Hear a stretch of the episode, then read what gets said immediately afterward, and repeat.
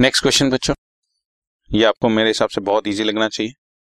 Mansi limited had 6,010% debentures of 100 each, 6 lakh रुपए के debenture due for redemption on 31st March.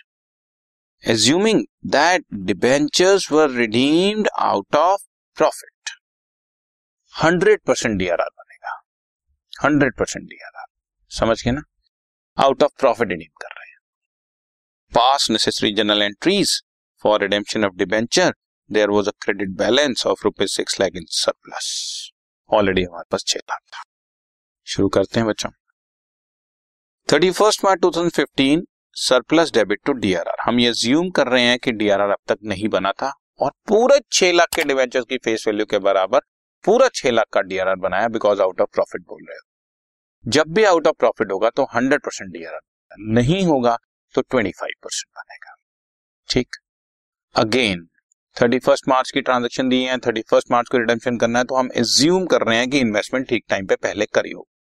पर आज 31 मार्च को हमने सिर्फ सेल करनी है, bank debit to investment 6 lakh का 15% 90,000। ठीक है जी, राइट। बस 10% debenture debit to debenture holders, debenture holder debit to bank, 6 lakh रुपए ड्यू किया, पे किया, और finally DRR debit, journalism. Clear, right, done. This podcast is brought to you by hub hopper and Shiksha Abhiyan. अगर आपको ये पॉडकास्ट पसंद आया तो प्लीज़ लाइक, शेयर और सब्सक्राइब करें, और वीडियो क्लासेस के लिए शिक्षा अभियान के YouTube चैनल पर जाएं।